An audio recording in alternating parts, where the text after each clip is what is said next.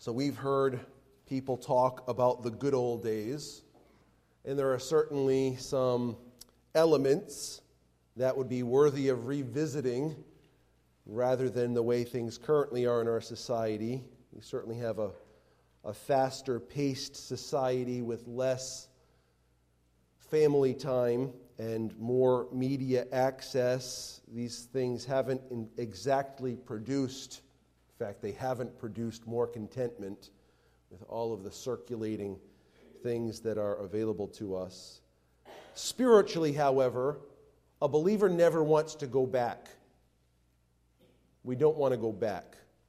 What we were, we were dead in our trespasses and sins.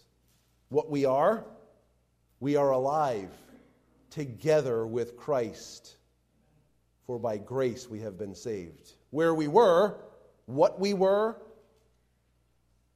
where we are, who we are. Sinners, separate from God, alienated from the promises, without hope, without God, in the world, headed for eternal damnation. Who we are? God's people, united with Jesus Christ. Our sins are forgiven. Jesus' righteousness is added. Eternal life is guaranteed. We are God's children. The Spirit of God dwells within us. We would never want to go back because of who we are in Christ. We've been studying through the middle section of the book of Romans. We have come to understand that we have come to a reign of grace. Take a look at the end of Romans chapter five. Now the law came in to increase the trespass, but where sin increased, grace abounded all the more, so that as sin reigned in death, grace also might reign through righteousness, leading to eternal life through Jesus Christ our Lord. We have come to a reign of grace. Our sin and our guilt have been removed. Look at verse nineteen of chapter five. For as by one man's disobedience the many were made sinners, so by the one man, Jesus, the one man's obedience, the many will be made righteous. So we've got, we have received righteousness. Our guilt and our sin has been removed. Jesus' righteousness has been added. Where our sin increased, God's grace abounded all the more. Chapter five and verse twenty, which we just read. This led Paul to ask a question at the beginning of Romans chapter six. Should we continue in sin? Should we continue in a lifestyle of sin that grace may abound? And his resounding answer, his emphatic answer, his pointed answer is, God forbid. That's the King James Version. Ours says, by no means. The Greek expression is meganoita. Let it never be. It should never be said that we should see God's increased grace at our increased sin and say, this is a good idea. I will sin more so God's grace can increase more. No way. Not on your life. It's not how it's going to happen. We died to sin through our union with Jesus Christ. Verses two and three of Romans six tells us. Verse two, how can we who died to sin still live in it? Do you not know that all of us who have been baptized into Christ Jesus were baptized into his death? He's letting us know that we have been united together with Christ. We have union, and so because of that union, we've died to sin. Sin no longer grips us. He tells us in verse four that we should walk in newness of life. That is the call for the believer. We were buried, therefore, with him by baptism into death, in order that just as Christ was raised from the dead by the glory of the Father, we too might walk in newness of life. Our union with Jesus Christ guarantees our future resurrection. That's what verse five tells us. Look at verse five. For if we have been united with him in a death like his, we shall, what does it say? certainly be united with him in a resurrection like his. Our union with Christ guarantees our future resurrection. In verse six, we recognize this. We are no longer enslaved to sin. Verse six.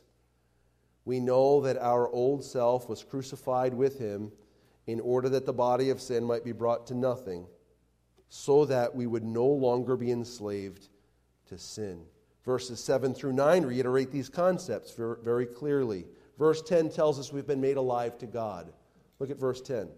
For the death that he died, Jesus, he died to sin once for all. But the life he lives, he lives to God. Well, this seems like it's talking about Jesus. Well, it is. But he's told us that we've been united together with him.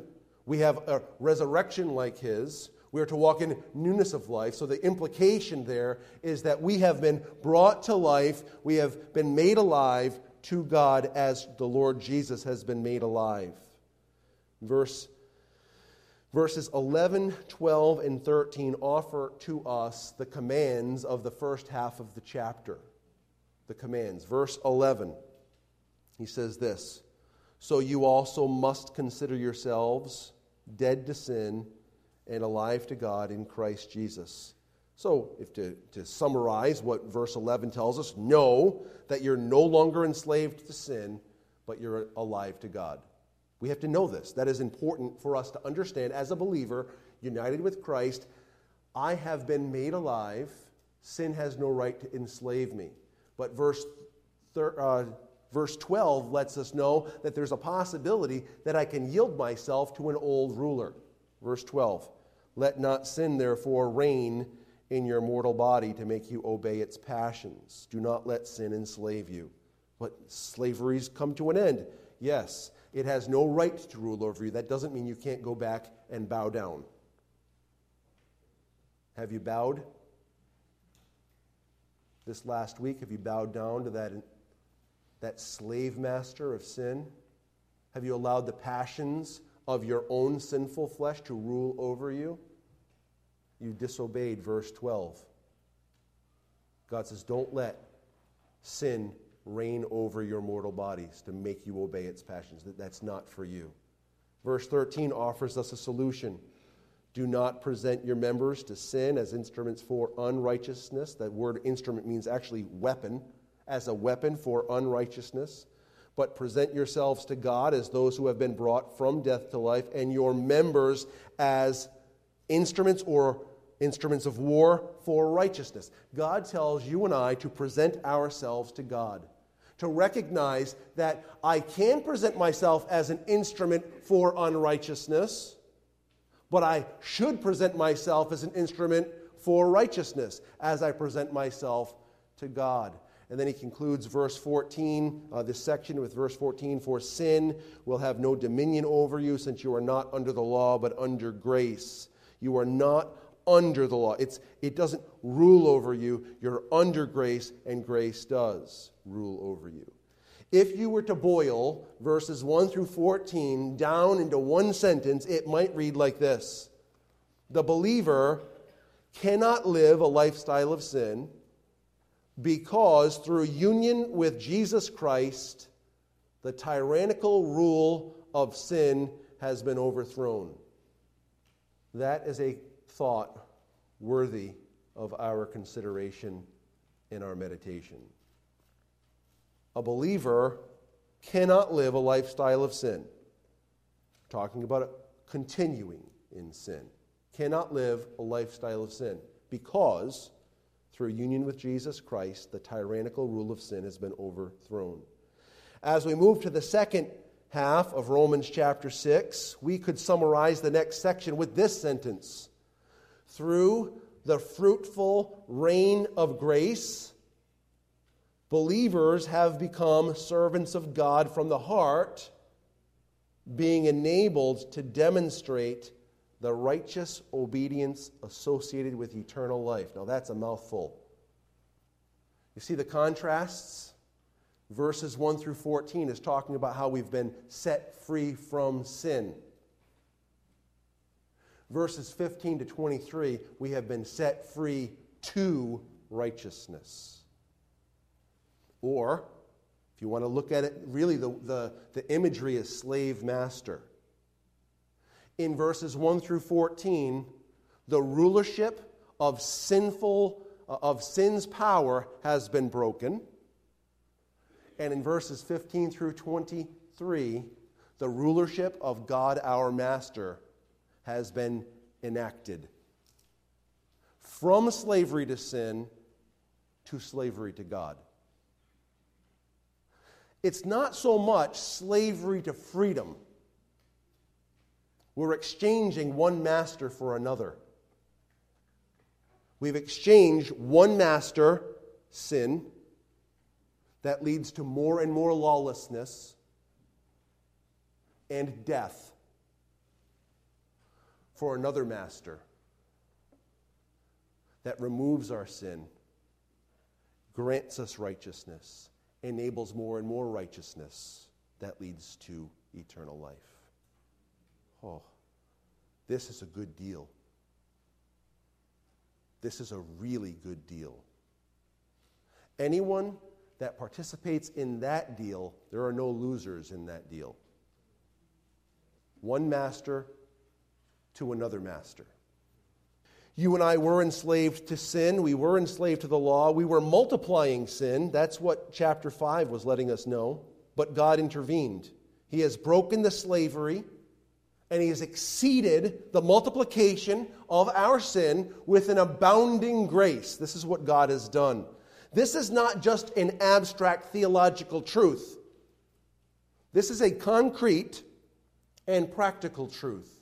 And that's what we see as we come into the second half of Romans chapter six. Look at verses fifteen. I'm going to read fifteen to twenty-three, the whole uh, rest of the chapter, the whole second half.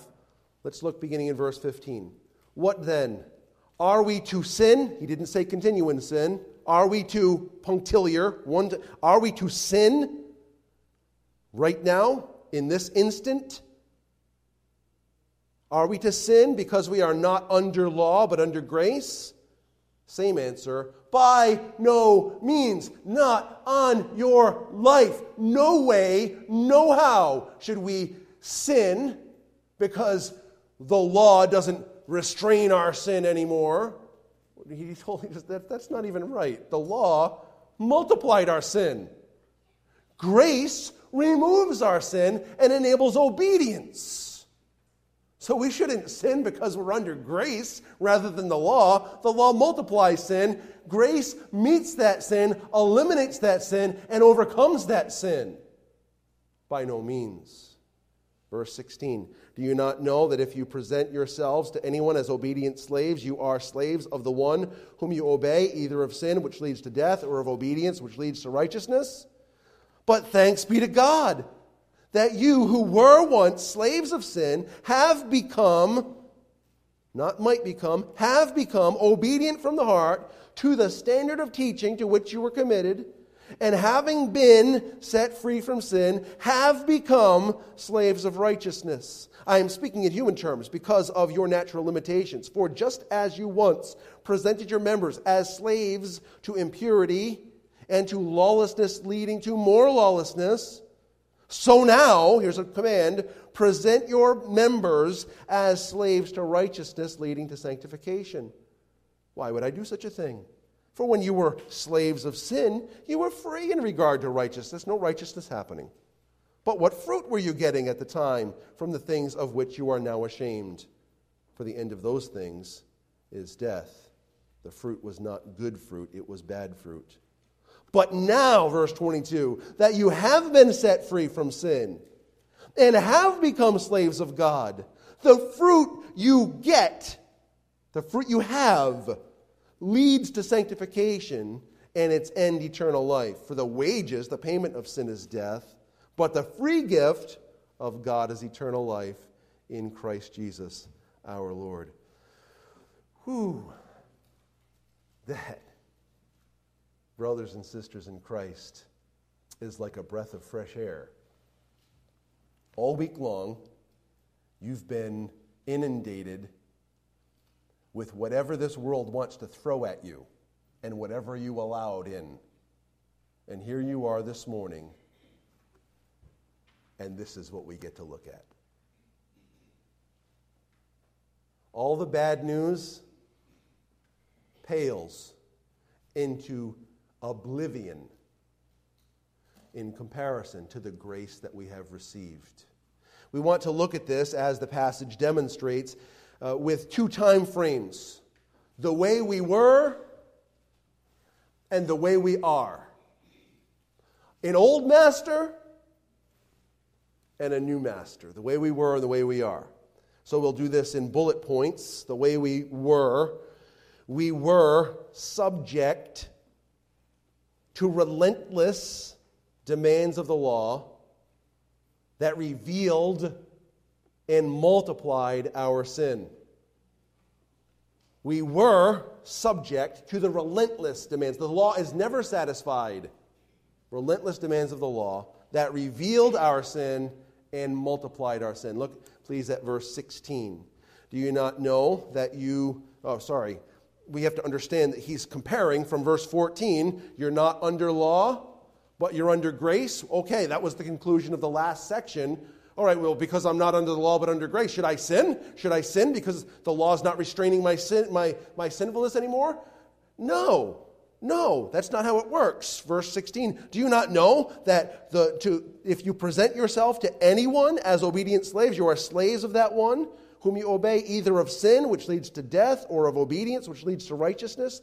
Look down at verse nineteen. I'm speaking in human terms because of your natural limit- limitations. For just as you once presented your members as slaves to impurity and to lawlessness, leading to more lawlessness, so now present your members as slaves to righteousness, leading to sanctification. Look at verse twenty.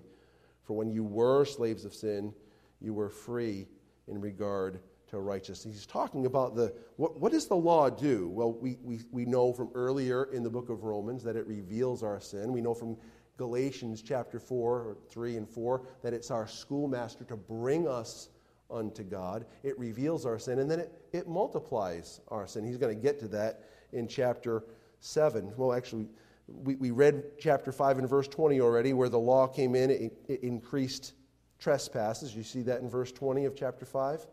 Look at chapter seven and verse five. Chapter seven and verse five. I think I just said the wrong verse. Chapter five and verse twenty shows us that we revealed our sin, that the law revealed our sin. Chapter seven and verse five says this: for while we were living in the flesh, our sinful passions, what does it say? Aroused by the law, were at work in our members to bring fruit for what? Death. Look at verse seven. What then shall we say? That the law is sin? It is the same response. By no means. Yet, if it had not been for the law, I would not have known sin. For I would not have known what it is to covet if the law had not said, you shall not covet. But sin, seizing an opportunity through the commandment, produced in me all kinds of covetousness. For apart from the law, sin lies dead.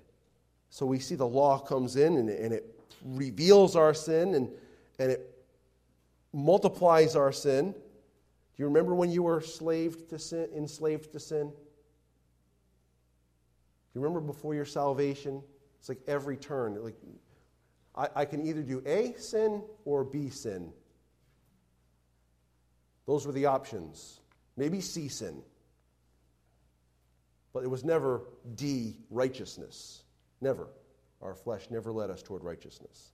What was it like? Well, take a look at Proverbs twenty-three. I have a couple of scripture passages before we get to Proverbs twenty-three that I want to remind you of. So start turning to Proverbs twenty-three. And then while you're turning there, on the screens, you'll see a couple of other passages of Scripture that are helping to remind us of what it's like to be enslaved to sin.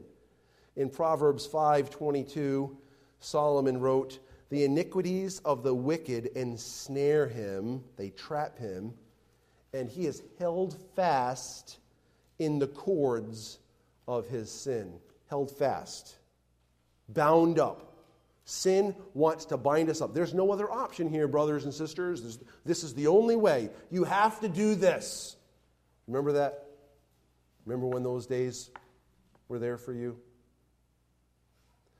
Peter, in First Peter chapter two, he's encouraging the church about our, our call to be a light to the nations about us. And he makes this statement in verse eleven, "Beloved, I urge you as sojourners and exiles to abstain from the passions of the flesh, which wage war against your soul." The Bible tells us that those passions inside of us are not helping us, but hurting us. They're waging war against you. Your sinfulness, whatever your brand of sin is, is not helping you, but hurting you. We were enslaved. Sin wages war against the soul. And now in Proverbs twenty-three, the, the particular application of, of Proverbs twenty-three is toward alcohol and what it, what it does. But we're talking about it in the realm of what sin is like and sin's rulership over us is like. Listen to what he says. Proverbs twenty-three, beginning in verse twenty-nine. He says, "Who has woe? Who has sorrow? Who has strife? Who has complaining? Who has wounds without cause? Who has redness of eyes?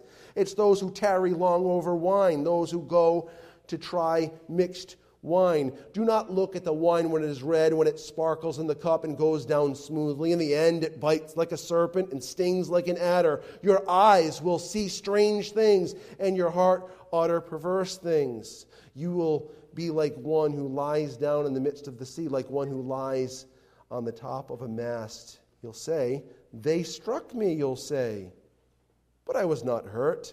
They beat me, but I did not feel it.'" This is how intoxicated this person is. "But when I sh- shall awake, I must have another drink." So again, the specific usage here is about alcohol, but I, I think you can see its application to the sins that grip us. In the midst of it, you have a certain feeling, a certain way you feel about it. And then a little time goes by and you think, that wasn't really the right thing. That didn't really pay out the way I expected it to pay out. I kind of feel like I was sold a bill of goods. And yet we go to bed and we wake up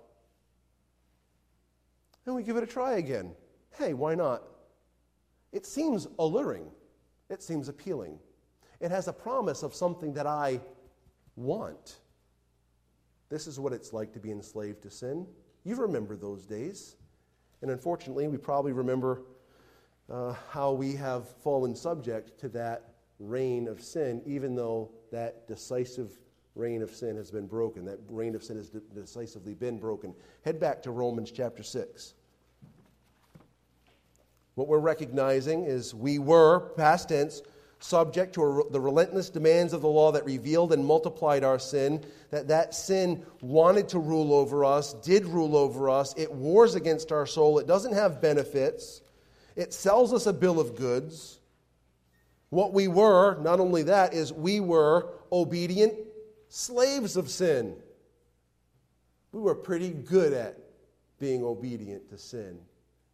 When my sin told me, hey, I should go and do this, guess what I did? Post haste. Here I am. I'm ready to do it.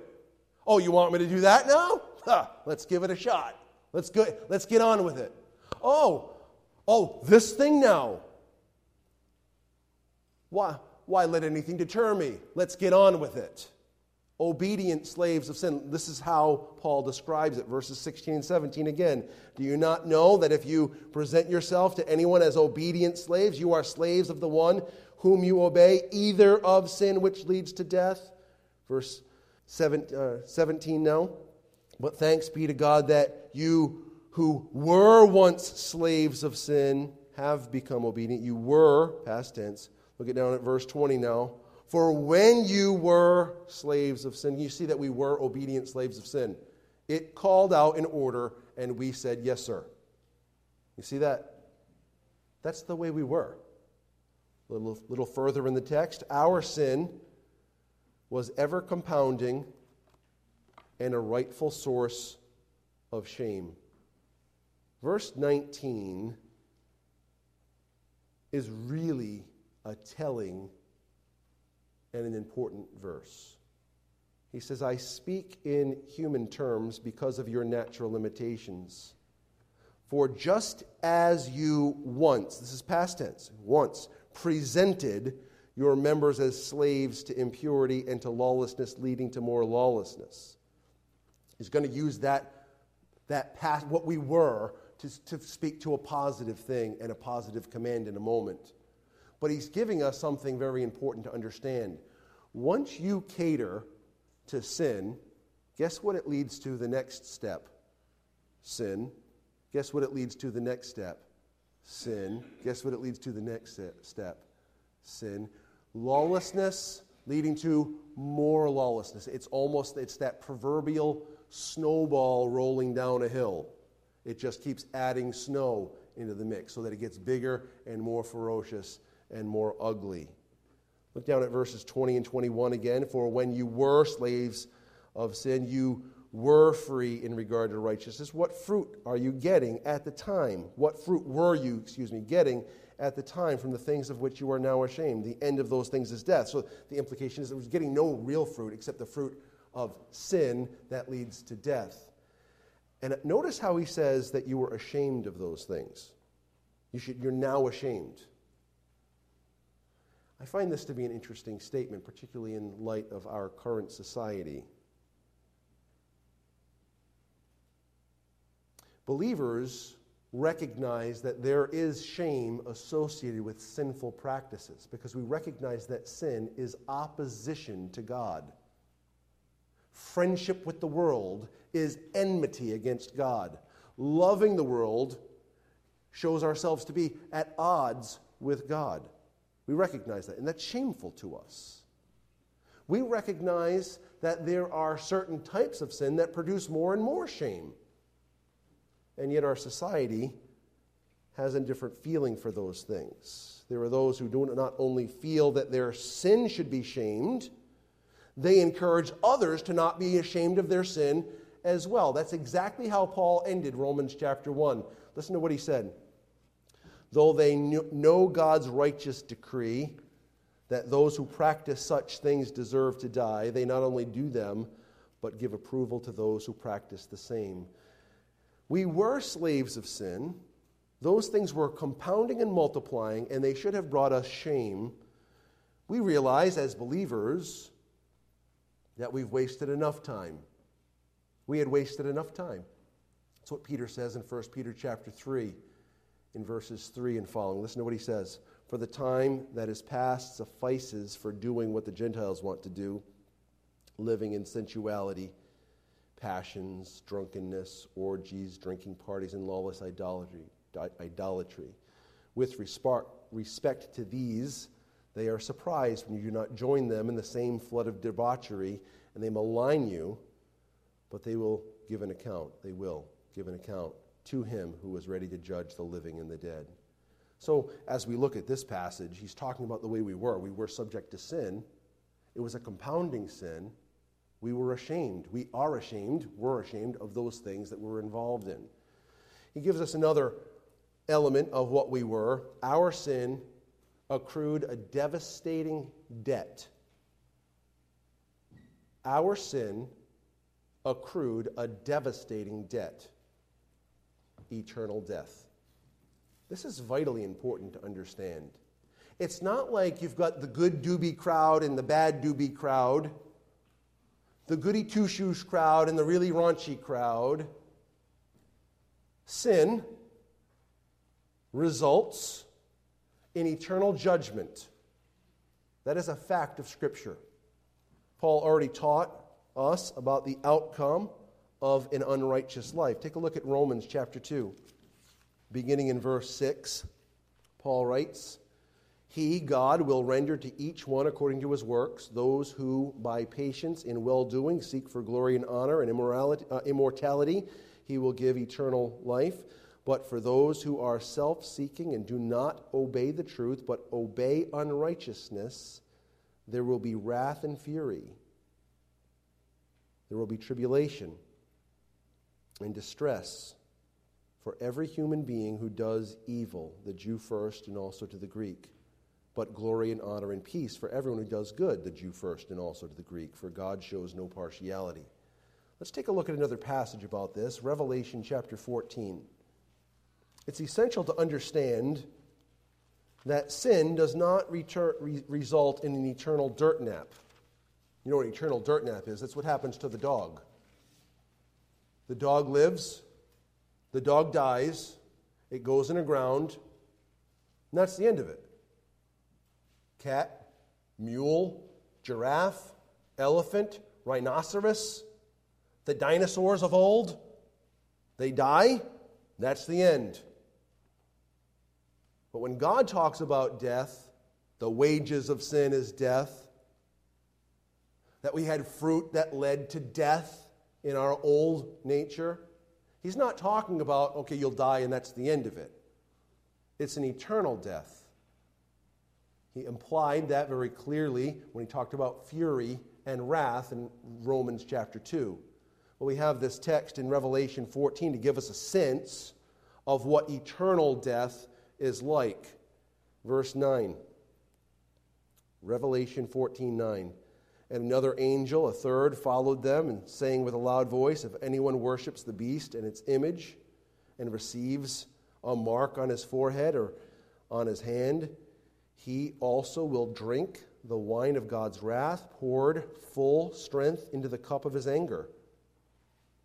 And he will be tormented with fire and sulfur in the presence of the holy angels and in the presence of the Lamb. And the smoke of their torment goes up forever and ever. And they have no rest day or night. These worshipers of the beast and its image, and whoever receives the mark of its name. Here is a call for the endurance of the saints, those who keep the commandments of God and their faith in Jesus. And I heard a voice from heaven saying, write this, blessed are the dead who die in the Lord from now on. Blessed indeed, says the Spirit, that they may rest from their labors, for their deeds follow them. There's a lot in this passage, but understand this. Worship something, someone other than God. Place your faith in someone other than Jesus Christ. Your sin that has accrued, your sin that has abounded, your sin that has controlled you, to, the, your sin that enslaves you, doesn't result just in death. Everyone dies.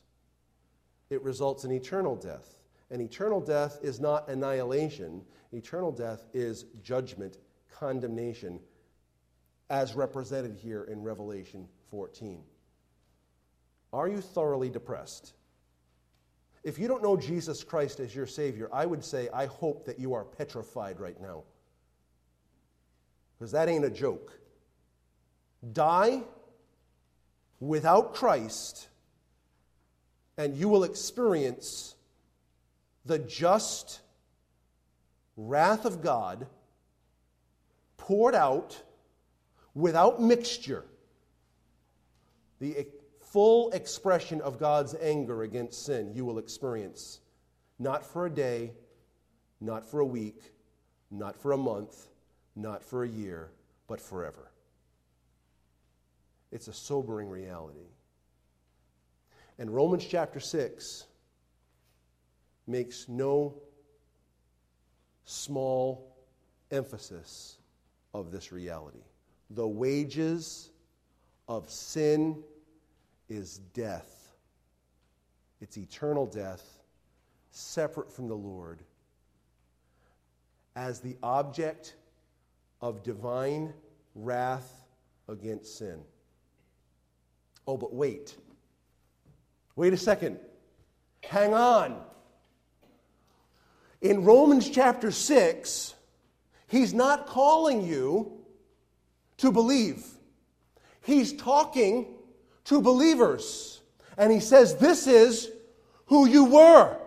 You were subject to sin. You were subject to the law. The, the law was multiplying your sin. It was causing your sin to abound. You were going into deeper and deeper, horrible ways that brought shame to you. And yet, that sin that results in death is what you were. The chapter is about not just who you were, you were slaves of sin, it's about who you are. No longer slaves of sin. No longer subject to the slavery of sin's demands, no longer needing to be obedient to sin, no longer suffering the wrath of God against your sin, because it's not the wages of sin is death, and that's the end of the sentence. The wages of sin is death, but the gift of God is eternal life through Jesus Christ your Lord. And he doesn't say the wages of sin is death and the wages of your righteous acts are eternal life. He says the wages of sin is death, but the gift of God is eternal life. You were enslaved to sin. Now you're enslaved to God. God has granted you righteousness, and he's producing righteousness in you, and that righteousness is indicative of the eternal life that God has prepared for those who love him. Head back to Romans chapter six, please. Romans chapter six, the way we are. The way we are. First of all, under this concept of the way we are, we are subject to the bottomless, endless, matchless grace of God that produces obedience. We are subjects. We're under the lordship. We're under grace. We are subject to the bottomless, endless, matchless grace of God that produces obedience. Now, we don't have time to turn to John chapter one, verses fourteen to, to eighteen, but uh, for, to sixteen. But let me remind you of its content. Verse fourteen, the Word became flesh and dwelt among us. We beheld his glory. The glory is of the only begotten of the Father, full of grace and truth. Verse sixteen talks about how grace has come through the Lord Jesus Christ. It's, we've experienced his grace, and it's, it's a grace after grace. And the way that it's written, would, it's not like grace and then grace, and that's the end of the sentence. It's really written like this. It's grace and grace and grace like the waves of the sea. An endless supply of God's grace is coming in, and the waves are breaking over us. See, the way we were, subject to sin, its demands never end. Now, we're subjects to grace, and its supply never ends. God's supply of forgiveness, kindness, provision, favor, and empowerment is untappable. You cannot tap it out. You cannot come to the end. Oh, God ran out of grace today. Uh, I'm not sure what I'll do now. It's endless. This is what Paul told us at the end of Romans chapter five, where sin increased, grace increased all the more. Look, look back. You're in Romans chapter six. Look at verse seventeen. He says, But thanks be to God. But thanks be to God. And actually it says, But charis. To theo. Charis to theo. That's grace the God. Grace to God. But grace to God. Now he is in fact saying thanks, but he could have used a different word. And he chose, instead of using a different word to say thanks, he chose to use the word in its rare usage. Grace very rarely means thanks. It does maybe eight times of its one hundred fifty uses or so. He used grace to help us to understand that this thanks to God is an expression of understanding how we have received rather than earned. You know, it's interesting, as he makes the comparison, we, we really have to finish it up because I took longer to do this than I intended. When, when you see these comparisons back and forth, particularly in verses twenty through twenty-two, you see a real stark contrast. Verse twenty, when you were slaves of sin, you were free in regard to righteousness, but what fruit, ready, were you getting, what fruit were you getting at the time from which... Excuse me, at that time, from the things of which you are now ashamed. For the end of those things, the wages of those things, is death. But now, that you have been set free from God, and now that you have become slaves of God, the fruit you get. The word there is echo. The fruit you have. The fruit you've received. You could say it like this. The fruit that you've been graced with leads to sanctification and its end, eternal life. We have become subjects to this bottomless grace. We have become obedient from the heart, verse seventeen says. We don't have time to, to talk about that. So let's let, let me find a way to, to, to wrap this up rather than press forward. Excuse me. The concept that Paul has conveyed is we were under the slavery of sin, and it leads to death. We are, because we have been set free, because we have received from God, because we have been graced by God, we have received some other payment that we weren't worthy of, and that is the grace that results in righteousness, that's a declaration, and righteousness that comes into fruition in our lives. We're going to talk about that next week, the sanctification, the holiness that God produces in the life of the believer as his subjects. But what is this passage calling for? It tells us a lot about the Lord. It tells us a lot about God's activity. But what is it calling for? Verse nineteen is the, the hinge. And what he says is, the way that you used to yield yourself to sin that resulted in sin upon sin upon sin, as a believer that's been set free from sin, here's what you and I should do. Here's what you and I must do. We must present ourselves to God. What should be the outcome of that in the way he has recorded it? Righteousness after righteousness after righteousness. Subject to sin leads to sin. Subject to God leads to righteousness. He's calling for you and I as believers in Jesus Christ to live out in real life the wonderful grace that he has worked into us.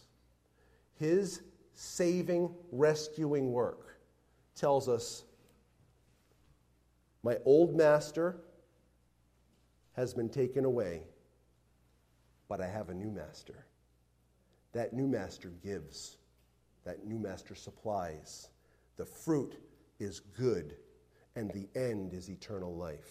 We need, we need by God's grace to demonstrate this. Now, if sin still masters you, and you don't, you haven't experienced what it's like to see God set you free from that. There's only one way to be rescued from the master of sin, and it's to repent of your sin and to turn to Jesus Christ as Savior. There is no twelve-step program that can take away your sin and provide you with eternal righteousness. You need your sin forgiven. You need God to rescue you. You need the reign of sin to be broken. You need the salvation offered to you through Jesus Christ our Lord. When that rule is ended, it's essential to present yourselves to God. It's essential for us. The rule of sin's over, but the rule of God is eternal. And it results in profitable living. Let's pray together. Father, we need you. We need you to change us and work in us.